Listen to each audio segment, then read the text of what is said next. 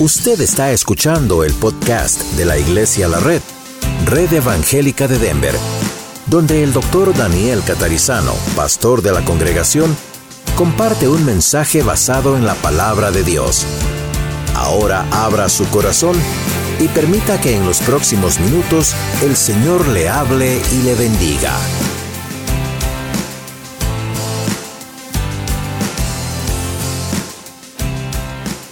Iglesia es, puntos suspensivos. Hay tres o cuatro cosas que queremos ver. En primer lugar, vamos a abrir la Biblia en el libro de Hechos, capítulo 2, versículo 41. Hechos 2, 41. Hay varios textos rápidos que les voy a mencionar y leer. Esto es el relato, uno de los relatos de la primera iglesia que jamás existió, la iglesia primitiva. Lo que vamos a leer ocurrió después de la fiesta del Pentecostés, cuando el Espíritu Santo por primera vez descendió sobre esos 120 que estaban ahí orando y esperando la venida del Espíritu de Dios como Jesús lo había prometido. Y esto pasó, lo que vamos a mirar, no sabemos exactamente todas las fechas y eso, pero pasó rápido. Y ahí comenzó, de esta manera comenzó la iglesia que ya tiene dos mil años de existencia. ¿Quién inventó la iglesia? ¿Quién la creó? El Señor Jesús, Dios la creó, no es un invento del apóstol Pablo, Pedro, Juan, es un invento de Dios. Pero tenemos que saber qué es una iglesia, cómo se opera una iglesia y tenemos que ver cómo es un servicio, una reunión, qué pasa. Bueno, vamos a primeramente mirar Hechos 2.41. Así que los que recibieron su palabra, hablando de la palabra que Pedro predicó, y es la palabra de Dios, los que recibieron su palabra fueron bautizados y se añadieron aquel día como tres mil personas. ¿Se imaginan un crecimiento inmenso de golpe? Y perseveraban en la doctrina de los apóstoles, es decir, lo que los apóstoles enseñaban en la doctrina de Jesús, no inventaron ellos nada nuevo. Perseveraban también en la comunión unos con otros. Se amaban, ¿verdad? Y perseveraban en eso. En el partimiento del pan, esto tiene que ver con la Santa Cena o la Cena del Señor, como también tiene que ver con lo que acabamos de hacer nosotros, comer juntos. ¿Ok? Y perseveraban, también en las oraciones. Así como nosotros acá tenemos amigos de oración, gente que todos los días está orando, nosotros todos perseveramos, hoy deberíamos perseverar en la oración. Verso 43, sobrevino temor a toda persona. Esto no es miedo, pánico, un ataque de ansiedad esto es de pronto, hubo mucha reverencia, hubo una, como decimos en inglés, un wow, un oh acerca de quién Dios es, y es ser conscientes de la presencia de Dios, en una manifestación muy grande, y muchas maravillas y señales eran hechas por los apóstoles. Algo que tenía que ocurrir era clave al comienzo de la iglesia, que eso ocurriese para reconfirmar, confirmar que estos hombres habían sido escogidos por Dios para comenzar con la iglesia. Verso 44, todos los que habían creído, ¿cómo estaban? Juntos. No dice que vivían juntos, pero estaban juntos. Y tenían en común todas las cosas. Vendían sus propiedades y sus bienes y los repartían a todos según la necesidad de cada uno. Y perseverando, palabra clave, perseverando unánimes cada día en el templo y partiendo el pan en las casas, comían juntos con alegría y sencillez de corazón, alabando a Dios y teniendo favor con todo el pueblo. Y el Señor añadía cada día a la iglesia los que habían de ser salvos. ¿Cuántos de ustedes como yo queremos ver a familiares que no conocen a Cristo convertirse a Cristo? Vecinos, compañeros de trabajo que no conocen a Cristo ser salvos como nosotros, convertirse a Cristo. El barrio donde estamos, aquí, ¿verdad que sí? Ok, ¿cuál es el secreto del crecimiento de una iglesia? Se han escrito muchos libros al respecto. Yo mismo hace muchísimos años atrás escribí uno que no lo sacamos a publicación, pero salió y anda por ahí escondido en algún lugar, que tenía que ver con el crecimiento de la iglesia. Fue una época donde yo viajaba por muchas partes del mundo predicando y hasta fui una vez a Seúl, Corea, la capital de Corea del Sur, donde está la iglesia más grande del mundo. Y visité esa como otras grandes iglesias alrededor del mundo, en miles y miles de personas, y siempre haciendo entrevistas y preguntando, ¿verdad? No era solamente la reunión, el servicio. ¿Cuál es la clave? ¿Cuál es la clave? ¿Quién no quiere tener una iglesia de miles de personas? ¿Cuál es la clave? ¿Cuál es la clave? Y nunca supe cuál es la clave. hasta que miré atentamente en la Biblia cuál es la clave. Y acá está. Esto que vamos, acabamos de mirar juntos, que se repite en Hechos 4 con más detalles, ¿usted observó lo que dice al final el verso 47? Y el Señor añadía a la iglesia cada día, constantemente, los que habían de ser salvos. La clave del crecimiento de una iglesia es ser fieles a Dios. Punto. La clave del crecimiento de una iglesia es obedecer lo que Dios dice es obedecerlo en los tiempos en que Él dice que hay que hacer algo o no hay que hacer algo. Aquí lo comprobamos, ¿verdad? Por lo menos los que iniciamos acá comprobamos eso. ¿Es fácil esperar? Mm, para mí no, no sé para usted, pero no es humano, normalmente humano esperar. Uno, y más en Estados Unidos, ¿no es cierto? Uno quiere algo y lo quiere ahora. Lo puede comprar rápido. Toma el teléfono online y vámonos. Amazon le trae lo que quiera. Entonces, eh, eh, cuesta la idea de esperar en Dios. Tenemos un tiempo a solas con Dios, a ver lo más rápido posible, Señor, porque mi calendario está repleto. Entonces, ok, fine, esa es la vida que vivimos. Sin embargo, si vivimos siempre así, nos vamos a perder muchas bendiciones, eh, como iglesia y como familia, y como matrimonio y con la crianza de nuestros hijos. No es que hay que darle tiempo a Dios porque Dios eh, tiene un problema con el tiempo. El problema con el tiempo lo tenemos usted y yo, no Dios. Entonces hay que aprender a esperar y usted escucha y va a seguir escuchándome decir eso. Tenemos la red norte, ya hace dos, tres meses o algo así, si no me falla la memoria, que ahí vamos un grupito y nos reunimos los miércoles, a otros más fieles que yo, ¿verdad? Porque con mi cirugía no pude ir, como dije antes. Pero ahí estamos. Entonces la idea es, ¿por qué no empezamos ahora? ¿Por qué no salimos a repartir volantes, folletos, tratados? ¿Por qué no ponemos un parlante afuera y que todo el mundo se entere en aquella zona de Sheffy Park que aquí estamos? Porque no es el tiempo de Dios. Y usted dice, pastor, ¿cómo sabe cuándo es el tiempo de Dios? De la misma manera que usted puede saberlo. Orando, mirando la palabra de Dios, mirando cómo Dios se mueve alrededor nuestro, en palabras de Blackaby, mirando cuáles son las circunstancias, qué está ocurriendo cuando yo dije es el momento de comenzar esas reuniones, aunque no públicas como esta, es un momento para formar un equipo de personas, para orar, para igual que comenzó la red hace dos años o tres atrás casi, así en el tiempo de Dios. Cuando Dios dice ahorita, cuando Dios dice ahora quiero que hagan esto. Y usted dice, ¿cómo sabe que eso era lo que Dios le dijo? Porque cuando lo hicimos dio resultado. En cambio, cuando hacemos algo que es nuestro ímpetu, ¿sabe qué es eso, verdad? Nuestro impulso, nos da resultado. Yo eh, ya tengo más de 45 años más o menos trabajando para la obra del Señor, trabajando para Él. Era muy, muy jovencito, esa es la razón por la cual pasaron tantos años. Y muchas veces fui impetuoso, impulsivo. Y cuando fui a estudiar el seminario, mucho más, porque aprendí técnicas y esto y lo otro. Y, y me entusiasmé tanto que en la primera iglesia que pastoreé fue un fracaso. En algunas cosas no, todavía está esa iglesia, así que gloria a Dios no es un fracaso. Pero éramos recién casados, recién egresados del seminario, mi esposa y yo, y teníamos, usted sabe cómo son los jóvenes, ¿verdad? Yo era así también, y todavía me queda un poco. Ahora está corregido. Ese impulso de Dios me dijo esto, vamos a hacerlo, vamos a ganar a todo este estado para Cristo y nosotros vamos a ser la iglesia más poderosa. Y yo aprendí en todas estas materias en el seminario cómo se hace esto, aquello, aquello, y lo, empezamos a hacer. Pasó un año, un año y medio y nada. Entonces, ¿qué pasó? ¿Lo que me enseñaron fue un error? No. ¿Saben dónde estuvo el error? En apurarme por impulsividad y por amor, amor, apurarme y en segundo lugar, porque esas herramientas y técnicas eran muchas del Señor, otras no, pero muchas eran del Señor, pero no era el tiempo del Señor. No había pasado un año, miren mi arrogancia, no había pasado un año todavía. Yo creo que tendríamos 15 personas en una iglesia nueva, un lugar bastante complicado, pero bueno, no importa, para Dios todo es posible, ¿verdad? Y yo ya estaba escribiéndome con un misionero americano para que me mandara unos dólares para ver si podía comprar un terreno allá. Gracias a Dios que dijo que no el Señor.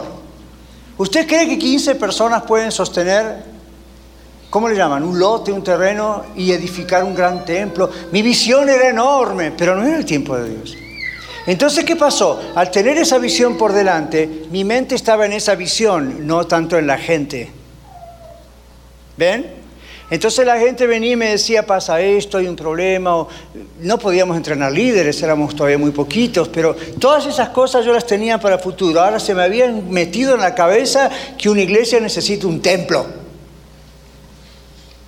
Pero no una iglesia de 15 personas. Varios de ellos ni bautizados y algunos que ni siquiera sabía yo si estaban convertidos o no todavía. Pero ahí estábamos, ¿verdad? Dios nos abrió las puertas en una radio secular, porque no había radio cristiana en esa época allí.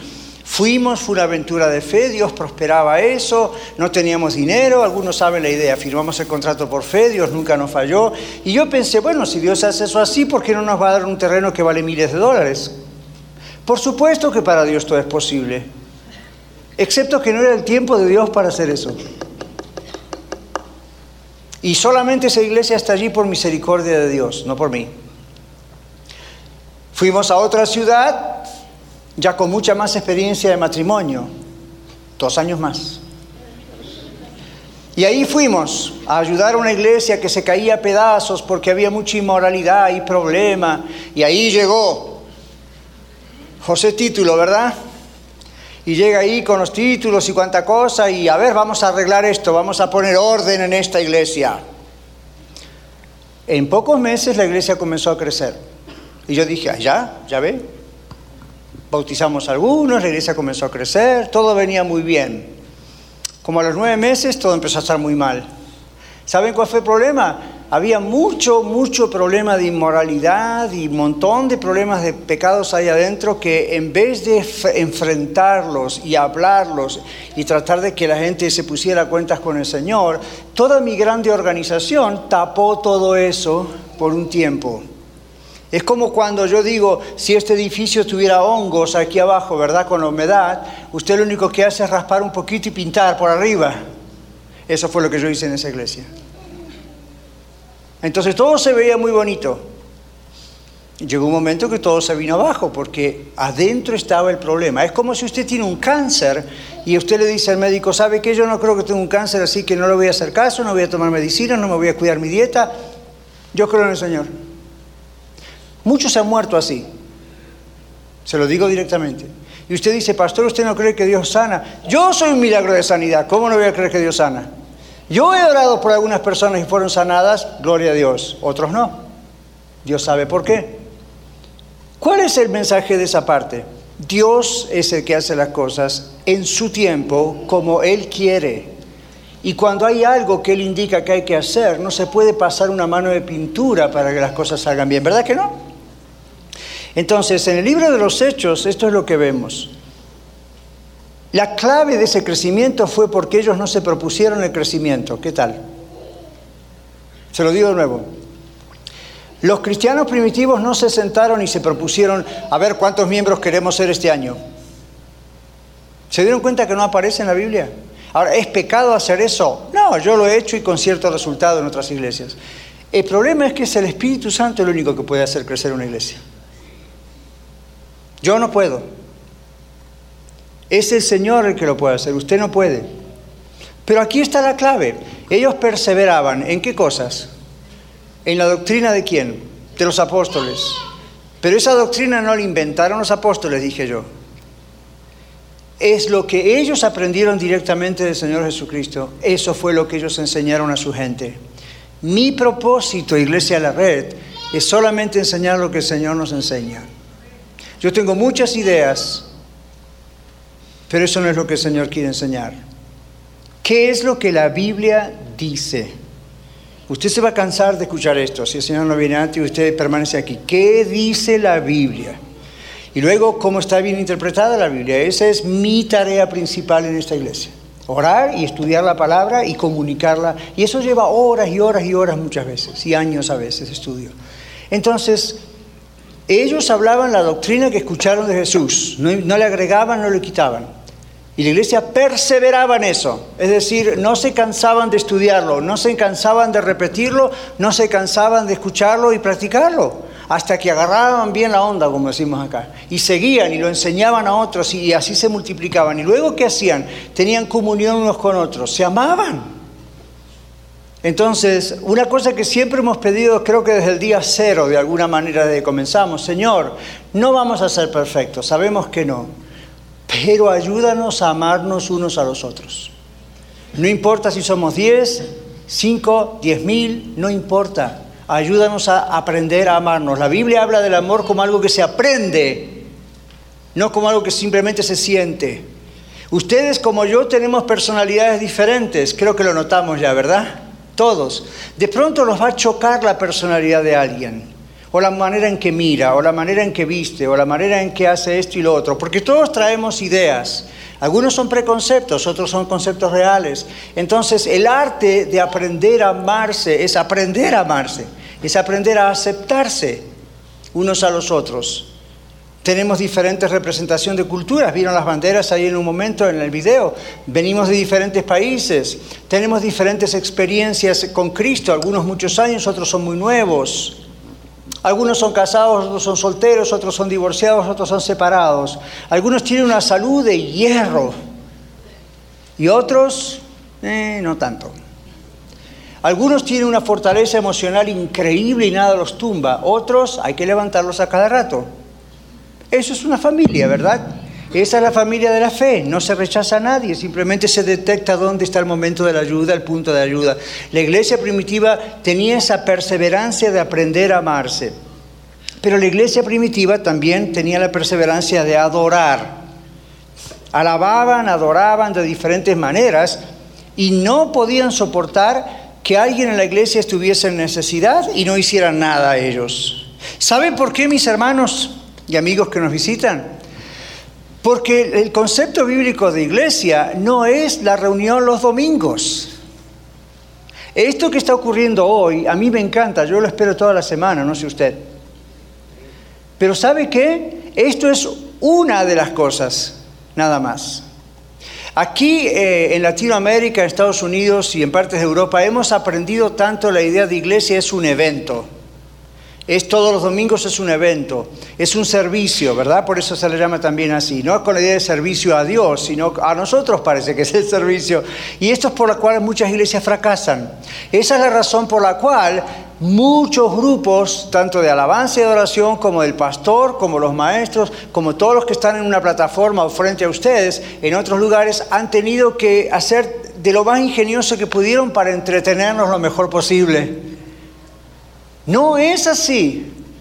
Pero estamos tan impuestos a ir y sentar. ¿Saben por qué no me gusta mucho la idea de ir a ese templo grande? Me encanta, me encanta porque mire, ahí el sonido trabaja mejor que acá, ¿verdad que ven? El video también, y no es que esto trabaje mal, aquello está hecho de una manera muy establecida, no hay que mover nada, está a lo profesional. Lo mismo con los videos, podemos filmar todo. A mí es excelente. Y cuando el pastor americano me decía, pero mira, pastor Daniel, aquí esto, esto, esto, esto, esto y esto. Y él esperaba que a mí se me abrieran los ojos de todo lo que tiene ese lugar. Y a mí se me iban cerrando los ojos. Porque yo decía, es que es muy bueno, es muy bonito, pero tiene un gran problema. El típico problema que tienen todos los templos o santuarios. Hay una plataforma y las bancas o los sillos están así como nosotros acá, uno atrás del otro. Se hace por una cuestión de espacio, ¿verdad? Se hace para que quepa más gente en un recinto. Pero eso viene, como ya les dije a muchos, eso viene de la época de Constantino, el emperador Constantino, 320 después de Cristo, más o menos. Entonces, ¿qué es lo que ocurrió? Hasta ese tiempo la iglesia no era esta iglesia que usted ve en Hechos que era una gran familia de miles de personas, pero una gran familia. De pronto Constantino se entrega a Cristo, aparentemente, y para la persecución hasta cierto punto, y de pronto decide usar edificios de municipalidades y otros edificios que él y su mamita construyeron, y todo el mundo está como lo ve hoy, una plataforma, el mero mero está ahí al frente, todo pasa como en un teatro ahí enfrente y todo el mundo está sentado mirando la plataforma. Eso no era la iglesia primitiva. Ahora, otra vez, se hace por cuestiones de espacio y se hace porque a él le gustó hacer eso. Pero se dio cuenta de lo que ocurrió, somos espectadores. Nos transformamos en espectadores. Entonces, por, por siglos, mire ya, poco menos de dos mil años, ¿qué hacemos? Pensamos en la iglesia y nosotros nos sentamos, miramos hacia el frente y a ver qué me dan. ¿Cómo cantan?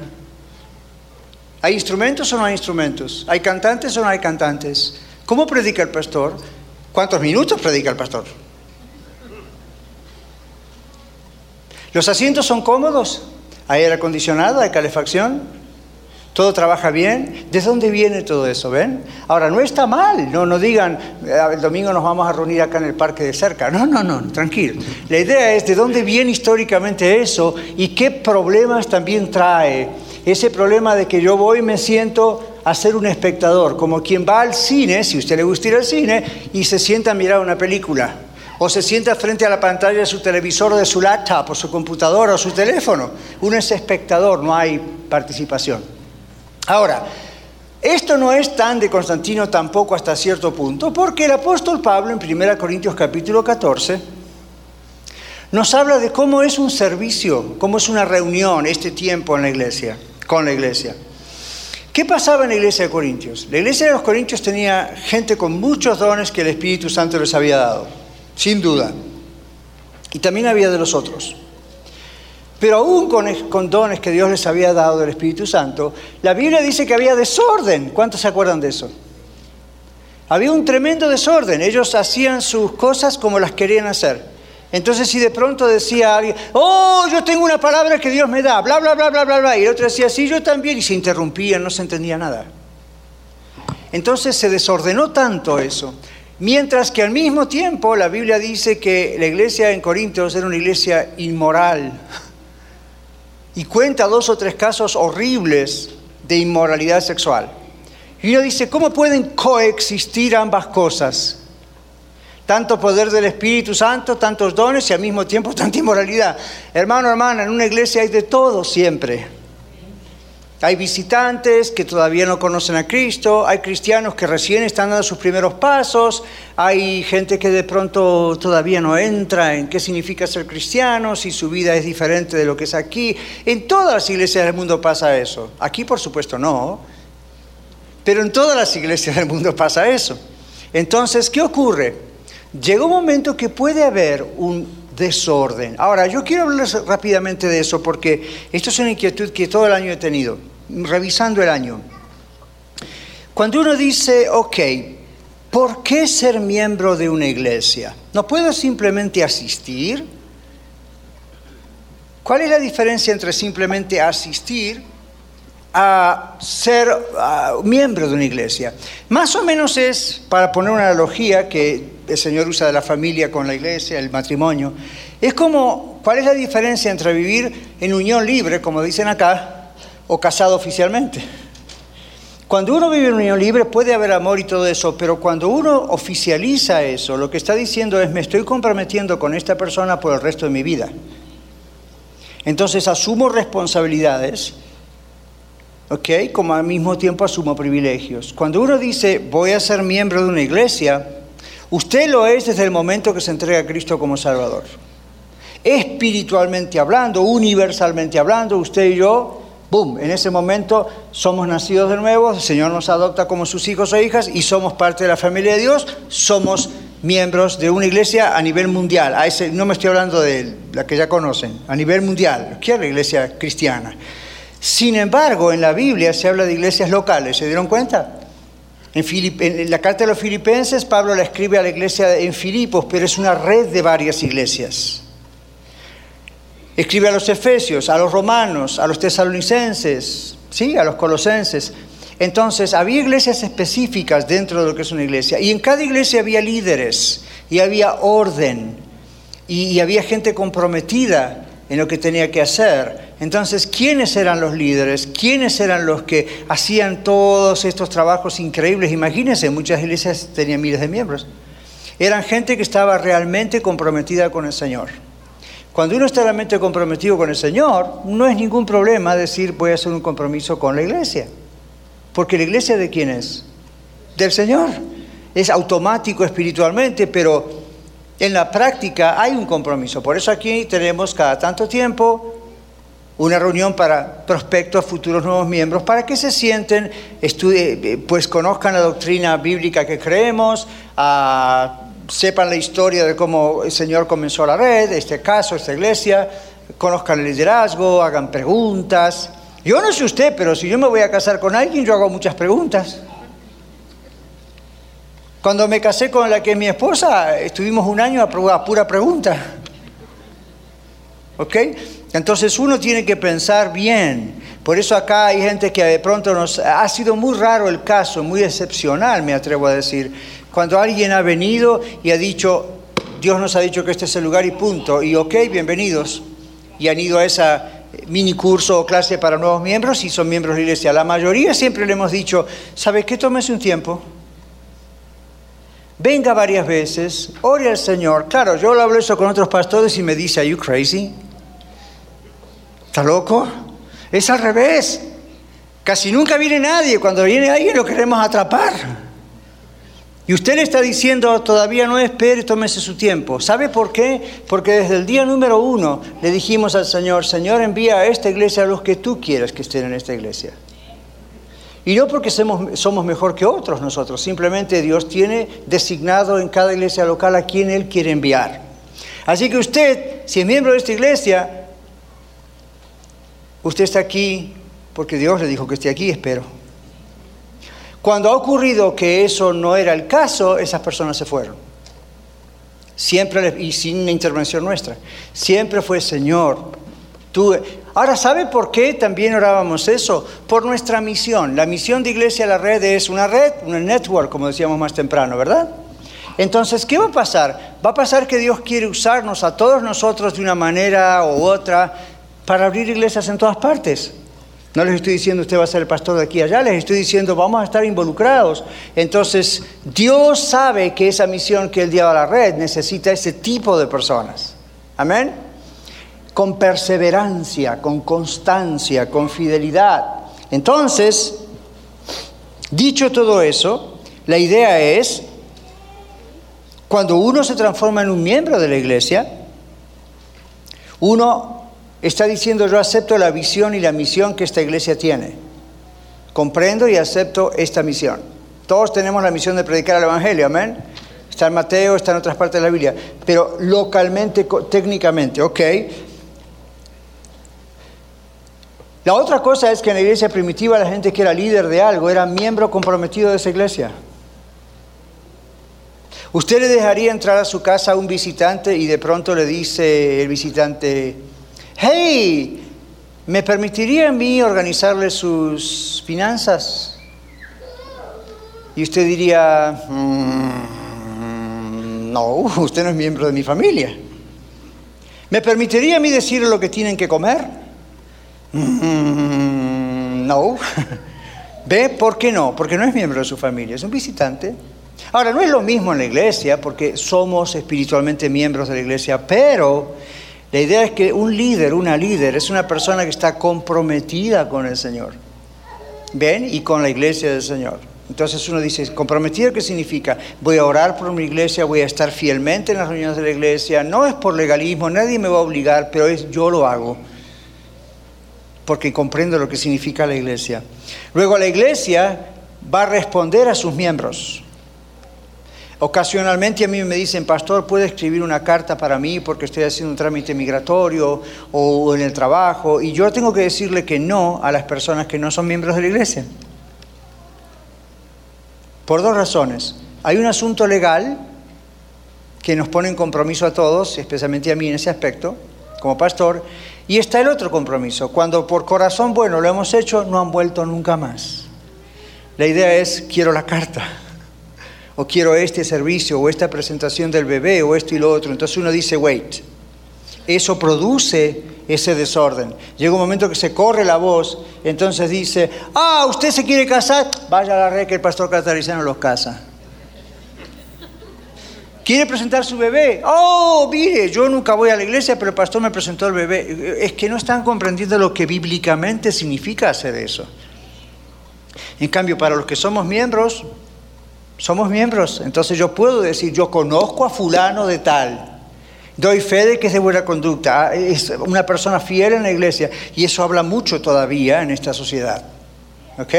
Entonces, esa no es la razón por la cual usted debería ser miembro de la iglesia si no lo es, pero es una razón que cuenta de, wait a minute, no solo yo estoy comprometido con la casa del Señor, con la familia de Dios, la iglesia está comprometida conmigo, responde por mí, me ama, cuando pasa algo me ayudan, a veces no pueden, pero en lo que pueden ayudan. La otra cosa que les quiero comentar hoy en tren de reunión de Living Room, aunque yo soy el único que está hablando, pero bueno, Así es. Propóngase, ser usado por Dios para sostener la obra de Dios. Y estoy hablando de dinero, ¿ok? Esta no es una iglesia de la prosperidad, como hay algunas, pero la respeto aunque no comparto su teología. Aquí usted no va a escuchar, siembre 10 porque Dios le va a dar 100. No vamos a cerrar la puerta hasta que usted pase su tarjeta de crédito, olvídese.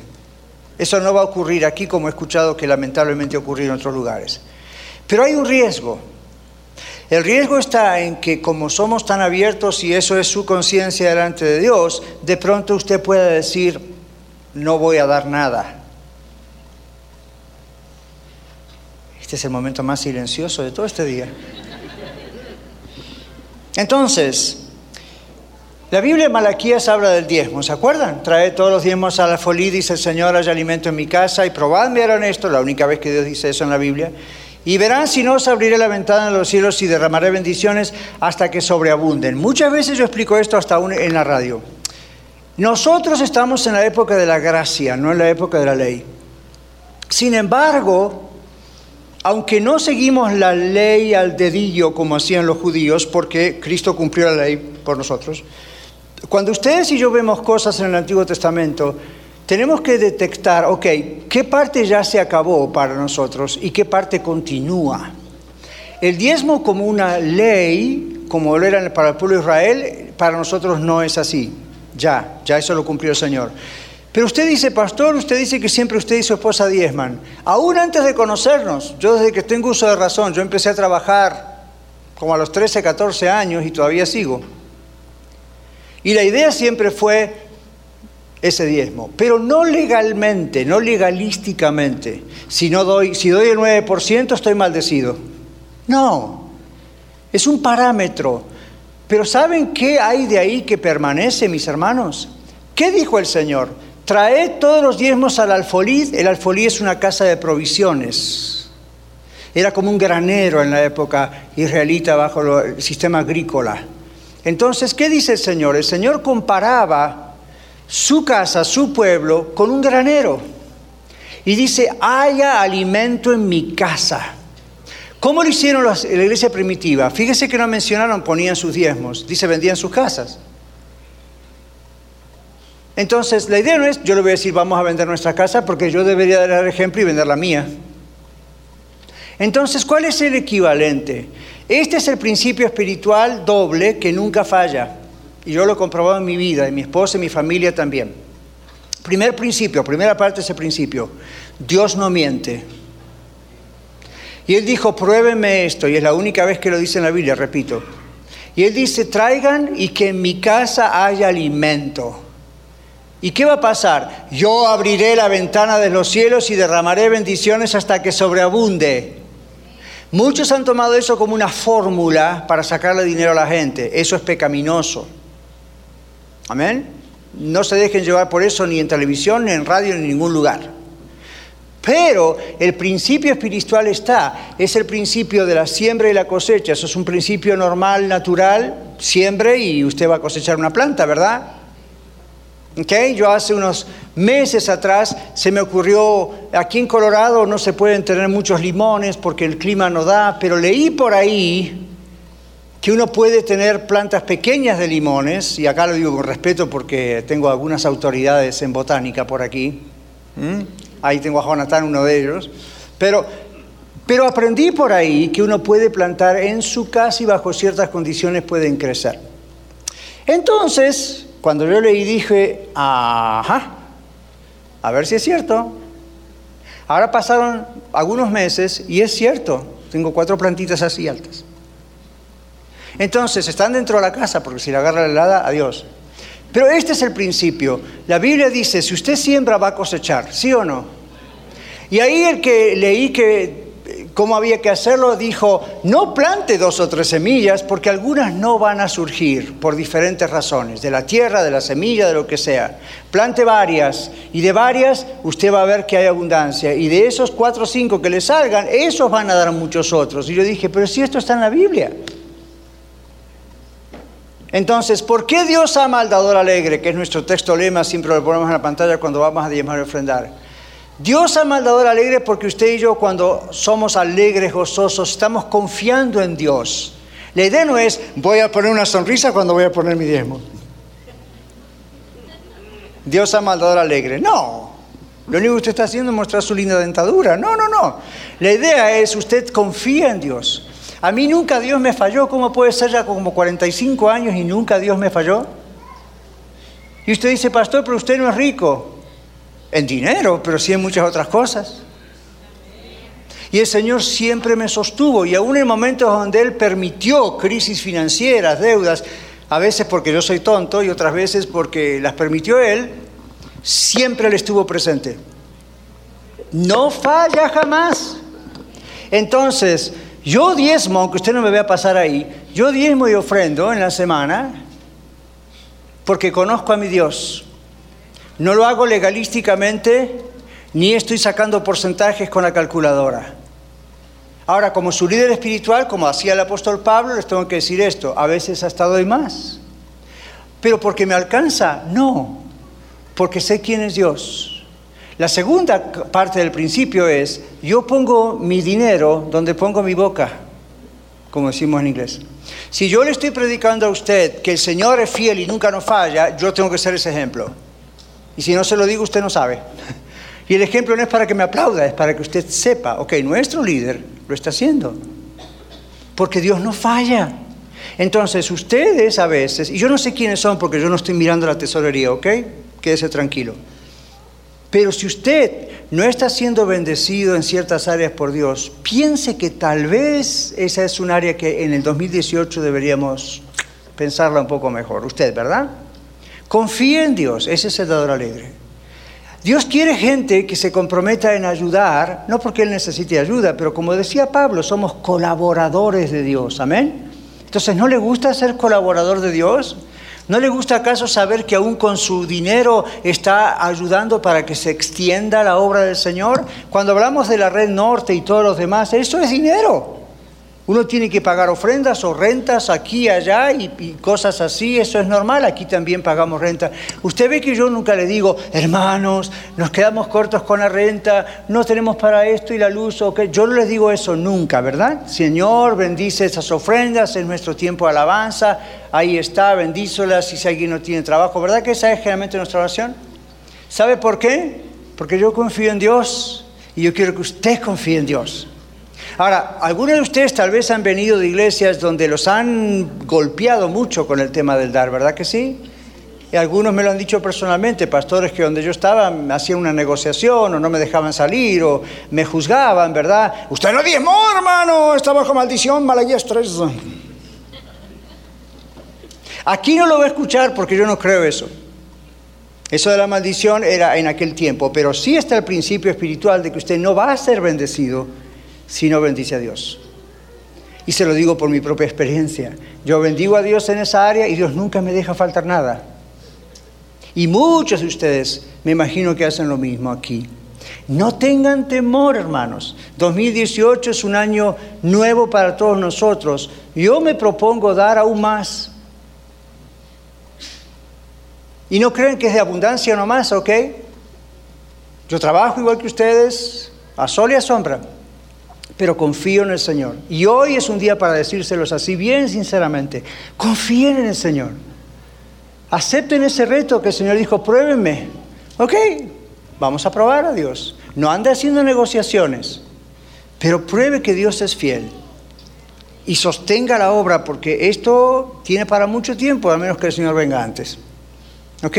Entonces, no, no, no tenga problema. Hay un texto en la Biblia que dice, el generoso piensa generosidades y por generosidades será exaltado. ¿Quién va a exaltarlo con generosidades? Dios. Está atado esa promesa, Dios es fiel, abriré la ventana de los cielos. Es increíble como Dios provee, no solamente dinero, muchas cosas. Así que mi exhortación a fin de año es, en el 2018, si usted todavía tiene temor, no lo ha hecho, anda haciendo negociaciones con Dios, propóngase poner al Señor primero. La iglesia primitiva lo hacía, ellos vendían sus propiedades. ¿Sabe cómo lo podemos hacer hoy? Yo trato de no entrar en deudas, porque si me pongo en muchas deudas, no puedo darle al Señor. Y yo quiero ver que Iglesia de la Red se expanda, no para gloria mía, pero miles de personas pueden llegar a conocer a Cristo en esta ciudad, amén.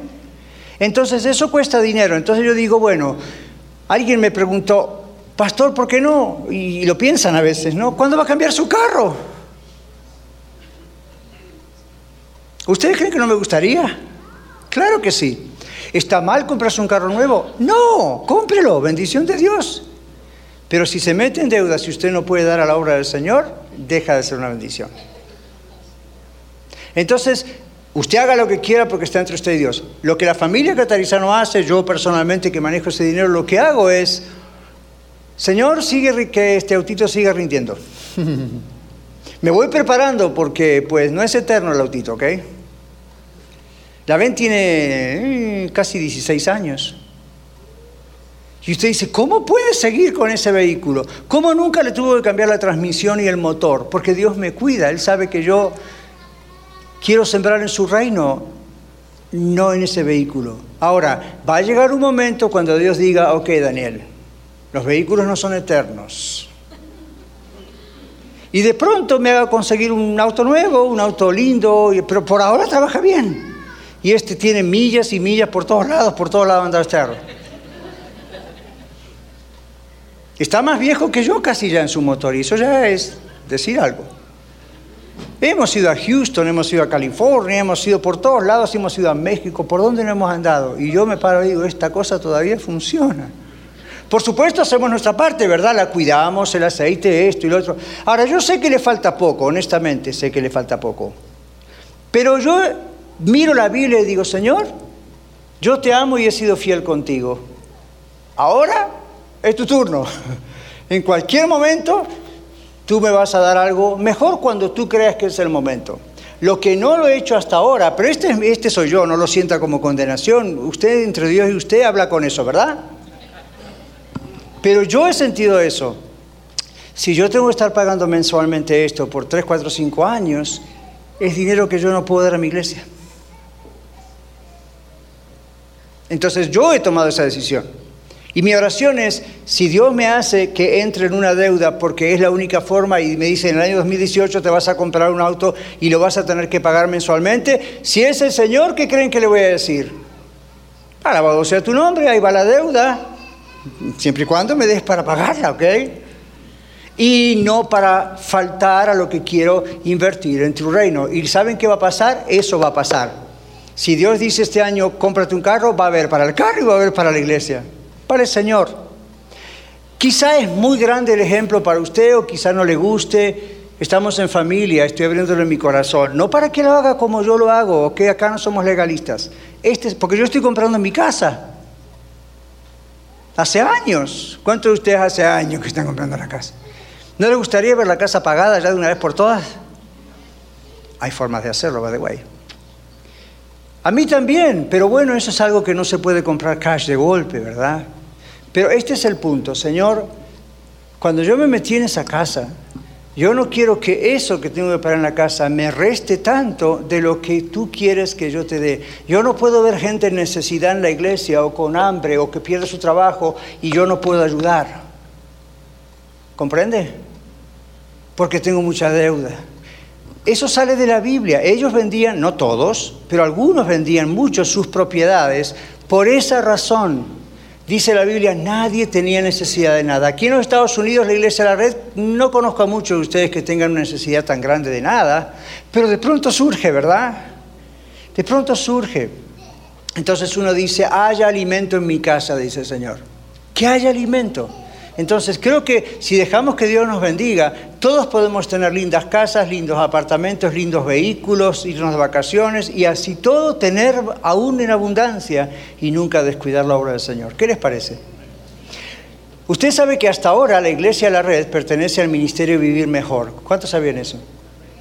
Legalmente, Iglesia de la Red es una GBA del Ministerio Vivir Mejor. Este año 2018 es muy probable que tengamos que separar Iglesia de la Red del Ministerio Vivir Mejor. ¿Saben por qué? Porque crecimos mucho.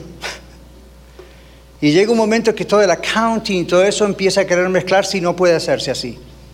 Entonces, hasta ahora, Iglesia la Red ha tenido un papá y una mamá en Ministerio Vivir Mejor. Dentro de poquito, Iglesia de va a tener que aprender a bastarse por sí misma. Es decir, todos ustedes y yo vamos a pasar a un nivel mejor, más alto en el sentido de que ahora es nuestra responsabilidad totalmente. Eso va a ocurrir dentro de poco, quizás lleve un tiempo, yo les voy a decir, pero ahí vamos a tener que separar las finanzas de una cosa y la otra, porque estamos creciendo mucho. Y eso es sano, eso es bueno. Eso es como cuando uno de la adolescencia pasa a la juventud y la juventud dice, me enamoré de alguien, me quiero casar, voy a vivir de papá y mamá. No, güey José. Entonces, Iglesia la Red está llegando a ese tiempo de su juventud, financieramente hablando, donde nosotros tenemos todos como iglesia que salir adelante. Y no va a ser difícil porque son muy generosos. Esta es una iglesia súper generosa. Parece que yo estuviera regañándoles. No, para nada. Es una iglesia de las más generosas que yo he conocido. ¿Saben por qué tenemos dos o tres eh, ofrendas misioneras al año? Más todas las que de repente surgen de golpe con alguien que tiene necesidad. Porque somos muy generosos. Cada vez que hemos dicho, hay un terremoto en México, hay un huracán en Houston, o hay una familia nueva que llegó de México, o de donde sea, de pronto, rapidito, tenemos un montón de paquetes, ofrendas, y la gente dice, wow, somos una iglesia generosa. No se puede esperar menos en el 2018, amén. En cuanto a los temas rapiditos nada más de el servicio. El Salmo 111.1, no voy a predicarlo, simplemente le voy a contar lo que dice. Esto es como el Family Reunion, ¿verdad? Mi familia y yo tuvimos en junio un Family Reunion, éramos 26 personas juntas, entre bebés y ancianos y no ancianos. Y bueno, es una de esas que cada tanto se pueden hacer y hablar de todos estos detalles. Bueno, el Salmo 111, esto tiene que ver con alabanza. Alabaré a Jehová como con todo mi corazón en la compañía y congregación de los rectos. Yo le pregunto, ¿quién inventó este asunto de los cantos, la alabanza, la música? ¿Marcos Witt? ¿Marcos Barriento?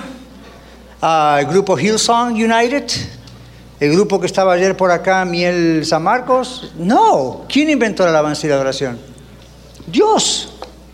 Y en los salmos dice eso, alabaré al Señor con todo mi corazón y en la congregación le cantaré. Yo no sé lo que usted hace, porque yo cuando estamos cantando no lo miro a usted. ¿Se da cuenta? Yo estoy acá y yo estoy mirando las letras o con mis ojos cerrados y si quiero levantar mis manos. Pero yo le digo esto, no pueden haber espectadores, ¿ok? Estamos aquí para alabar al Señor. Usted dice, pastor, usted no me quiere escuchar cantar, yo desafino. Yo entiendo eso.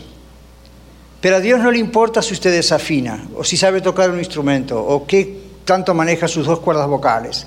Dios quiere que usted abra la boca y le cante. No es para rellenar, no es la parte artística de la reunión. ¿Sabe por qué a veces nos cuesta alabar al Señor con nuestros cantos también? Porque estamos tan impuestos a todo lo del mundo que entró a las iglesias. Todo tiene que ser un gran concierto. ¿Se dieron cuenta? Antes no era así. Pero ¿verdad que ahora es así? Antes nos arreglábamos con himnos viejos y aburridos. Igual sentíamos la presencia del Señor. Algunos. Hoy en día, ah, no, ¿Verdad? Tenemos que tener un excelente grupo con voces refinadas, un montón de instrumentos, el mejor equipo de sonido, un proyector increíble. Si no tenemos todos esos juguetitos que andan por ahí, como que no sentimos la presencia del Señor. Wait a minute, ¿dónde está eso en la Biblia? Muéstrame el versículo. ¿Cómo hacía la iglesia primitiva? Ahora, ¿está mal todo eso? No, yo le acabo de decir que en el templo los equipos son fabulosos. El problema es confiar en eso. Ya tuvimos una vez un caso, ¿verdad? En el basement que se nos cortó todo y tuvimos que hacer todo sin nada. Fue maravilloso. ¿Qué tal si yo vengo el domingo y le digo, no video, no nada? A capela, como no salga. Algunos de ustedes el siguiente domingo no vuelven. y van a decir, es que el Espíritu Santo no se mueve ahí. Nunca diga eso, eso es una tremenda ofensa al Espíritu Santo. El Espíritu Santo parece que va a ser reverente lo que yo le voy a decir, pero se lo voy a decir. El Espíritu Santo se mueve hasta en el baño cuando usted está ahí. No entra y sale. Si usted está pensando en Él, está hablando con Él. Yo he tenido largas conversaciones con el Señor en el baño. Me han venido ideas de sermón. A veces ha sido el único lugar tranquilo. Entonces, no hay problema con eso. Esa idea de en la iglesia voy a sentir la presencia, es una idea un poquito extraña, es una idea un poquito mística. Me hace recordar a los aborígenes que hacían invocaciones para hacer descender sus espíritus raros. Dios no trabaja así. Ahora, ¿la Biblia dice que podemos invocar su presencia? Sí, pero ¿cuál es la idea? Señor, que nuestro corazón esté abierto para que podamos sentir tu presencia y tu manifestación como tú quieras. Pero quiero decirle esta frase célebre que me salió esta mañana, orando por esto. No espere un estímulo externo para producir una reacción interna. Pida un estímulo interno, que ya lo tiene el Señor, para reproducir una expresión externa.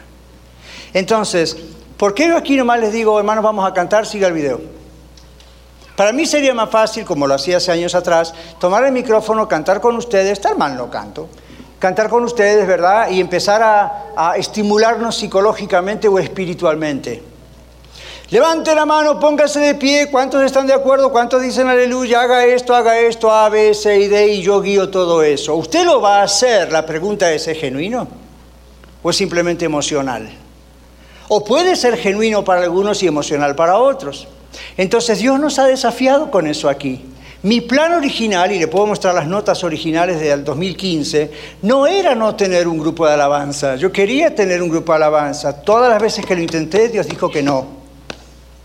Hay dos o tres de ustedes acá, varones, con los que yo hablé diciendo, tenemos micrófonos, ya los compramos. ¿Sabe? Hace más de un año que están los micrófonos esperando eso.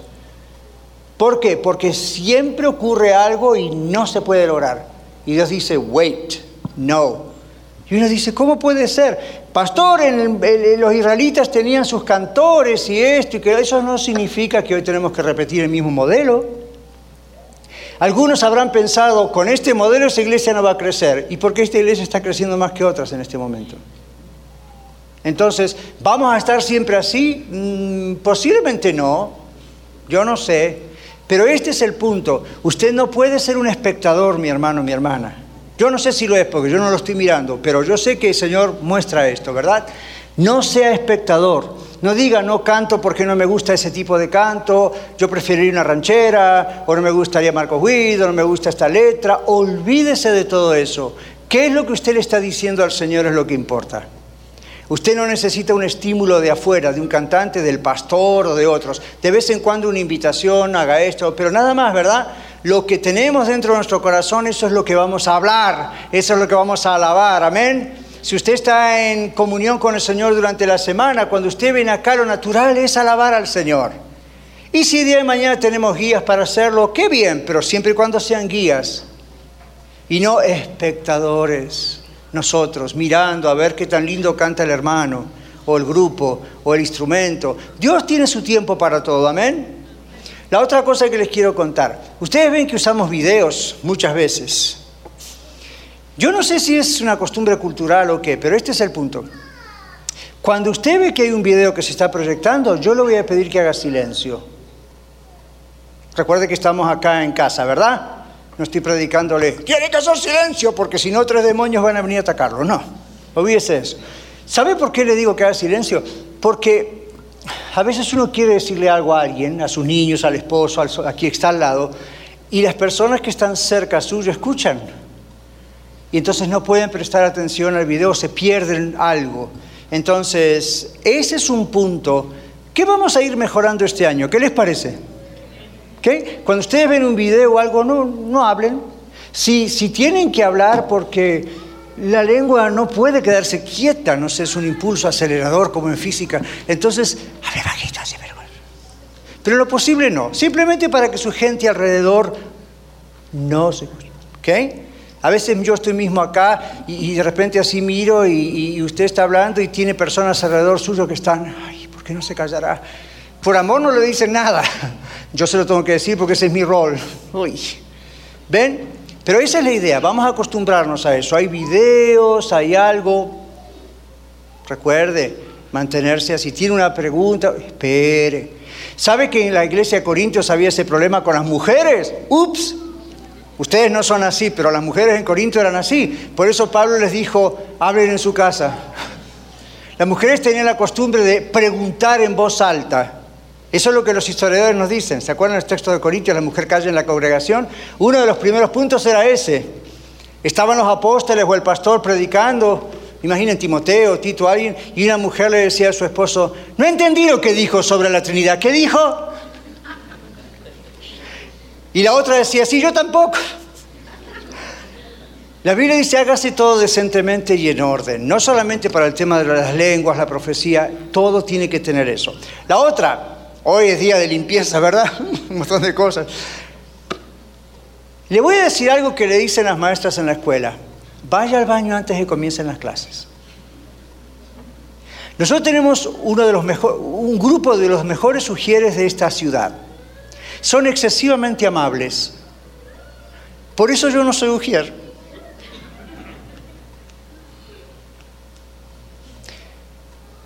A veces decimos los niños, los jóvenes, se levantan a cada rato me interrumpen. Hay adultos que hacen lo mismo. No sé quiénes son, yo no me dedico a eso, pero escucho, ¿verdad? Nuestros líderes, pastor, a cada rato. Entonces, bueno, ahí está el punto. ¿Sabe a qué hora comienza la reunión? O antes de empezar, vaya al baño. Es más, los estamos remodelando para usted. Y hay varios en todo el edificio. Cuando está acá, ¿sabe qué pasa? De pronto usted se levanta y de pronto, sin querer, interrumpió algo. Una persona está tratando de concentrarse en algo que el Señor le está diciendo y de repente, ¿no le pasó? A mí me pasa, lo que pasa es que yo ya estoy acostumbrado y bueno, trato de no, ok, pero, eh, y no, esas cositas que podemos hablar hoy entre casa. No son solamente los jóvenes, los niños, ellos también tienen que aprender, ¿ok? A eso. Y, y, dimos, la instrucción a los líderes de jóvenes también, hablen con los jóvenes, vayan al baño antes, no interrumpan eso. Miren, hasta le hemos dicho al grupo de oración, ¿verdad? Los que oran por mí durante el mensaje, les he dicho, bueno, traten de sentarse por ahí atrás, porque si se sientan por acá cerca, cuando se van allá para orar, yo de acá lo veo, la gente, algunos hacen... No sé por qué por naturaleza somos muy curiosos, ¿verdad? Pero aunque les parezca mentira, y esto es sin querer ser legalistas, es otra vez, son interrupciones pequeñas que de pronto hacen que alguien se distraiga o algo pase.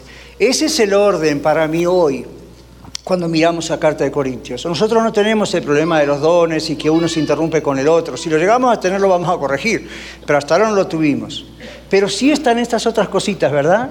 Muy pequeñas, que de pronto... Eh, interrumpe esto, interrumpe lo otro, distrae aquello. Yo creo que todos nos acostumbramos. ¿Saben qué pasa también si nosotros nos acostumbramos a hacerlo bien? Entonces, cuando vengan otros nuevos, como siempre, ellos miran lo que nosotros hacemos, ¿verdad que sí? Siguen nuestro ritmo. Ok, bueno, ayudémonos unos a los otros en ese punto. La última cosa que quiero comentar, la iglesia primitiva, yo no puedo garantizar que era una iglesia puntual, pero cuando hablan de perseverancia, algo de eso tiene que haber. Y le voy a pedir un gran favor. No se vaya en el carro y diga, wow, el pastor nos tiró pedradas hoy. Usted no sabe cómo yo odio desde lo profundo de mi corazón la palabra pedradas. Especialmente porque las pedradas las podemos esquivar. La idea no es pedradas. Como un papá espiritual yo le estoy diciendo, vamos creciendo, es natural que esto se produzca. Antes no lo veíamos en el basement, éramos muy pocos. Hoy en día se va bien. Entonces vamos ayudándonos. ¿Qué le parece? Ayúdese, ayude a sus niños, a sus jóvenes, usted misma, usted mismo, en estas cosas. La otra es la fidelidad y la puntualidad. Claro que sí. La Biblia dice que perseveraban. Eso me dice, bueno, vamos a ser fieles al Señor, ¿sí? Ahora yo entiendo, a veces uno se va de vacaciones, trabaja, se siente mal. Yo estuve dos domingos que no pude venir, me moría de ganas de venir, pero era muy fuerza mayor con este pie no poder venir. Entonces, ¿por qué uno dice así? Le digo por qué. Dios hace cosas cada domingo que muchas veces están relacionadas con el domingo anterior o con lo que viene haciendo y va a hacer por meses. Si usted se lo pierde, se lo pierde. Ahora, otra vez hay casos de trabajo, muchos de ustedes trabajan los domingos, otros tienen enfermedades de repente, eso nos pasa a todos, ¿verdad? O vacaciones, pero, o tienen que trabajar, pero siempre piense en esto, trate de ser fiel al Señor, ¿no? usted no queda bien conmigo o con los líderes, es al Señor, trate de ser fiel al Señor, amén. Lo de la puntualidad, ¿por qué es? Bueno, es una cuestión de respeto al Señor, de respeto a usted mismo y de respeto a otros, you know. Usted llega tarde, todo el mundo sabe que usted llega tarde. Usted dice, a mí no me importa lo que digan de mí. Mentira, a todos nos importa lo que dicen de nosotros, en mayor o menos medida. Pero este no es el punto. El punto es, ¿y si distraigo? Y estamos en un tipo de edificio, por lo menos ahora, que es muy fácil, muy fácil distraerse. Bueno, espero que no les ofenda todo esto. Es una reunión de amigos. Espero que no se ofendan. Si se ofenden, varios ya se rieron porque saben lo que voy a decir. ¿Qué voy a decir? Haga un appointment en consejería. ¿Saben qué? Cuando a mí me enseñaban esto mis pastores, no me gustaba tampoco. Especialmente en las cosas que yo sabía que estaban tocando justo en la llaga, ¿no? Pero aprendí. Y yo sé que eso se dice porque queremos amar al Señor bien, queremos de todo corazón, como dice este salmo, cantar de corazón, queremos ofrendar y saber lo que estamos haciendo, queremos respetar esa comunidad de fe que estamos aquí reunidos para alabarle, siempre queremos ser una gran familia, a mí si por mí fuera, podríamos estar bajo un árbol. No me molestan los niños correteando. Me imagino al Señor Jesús con los niños correteando de aquí para allá. ¿Y qué le va a decir? A ver, la capilla infantil que se abra. En esa época no existía eso. Los discípulos quisieron sacarlo de ahí. ¿Qué le dijo Jesús? Dejen que los niños vengan a mí porque Dios de los cielos. Pero al mismo tiempo vivimos en una época y en un lugar donde pequeñas cosas de pronto pueden interrumpir. A veces usted dice, pastor, que, que no se interrumpa el fluir del Espíritu Santo. Ok, que no se interrumpa. ¿Ven? Esas cositas. ¿Ok? Ahora, para que nos vayamos más contentos, no, no hay pizza. Para que nos veamos más contentos, vamos a cantar ahora un canto muy viejo, que se llama el canto de la cosecha, que muchos conocen. Este es un canto de alabanza al Señor y al mismo tiempo es un canto de esperanza, como diciendo, esto es lo que el Señor va a hacer este año que viene. ¿Ok? ¿Sí? Este, ayer, ayer, ayer o antes de ayer escuché algo que es muy interesante y tiene que ver con la apertura que está comenzando a haber en los Estados Unidos despacito hacia las iglesias cristianas. ¡Ja! Good news, ¿no? Buena noticia. Pero esto dice el Señor, tómelo proféticamente o como quieran, es el tiempo que nosotros tenemos que aprovechar mientras lo tenemos. ¿Ok? Así que por eso esta larga charla de hoy. Muchas gracias por escuchar el mensaje de hoy.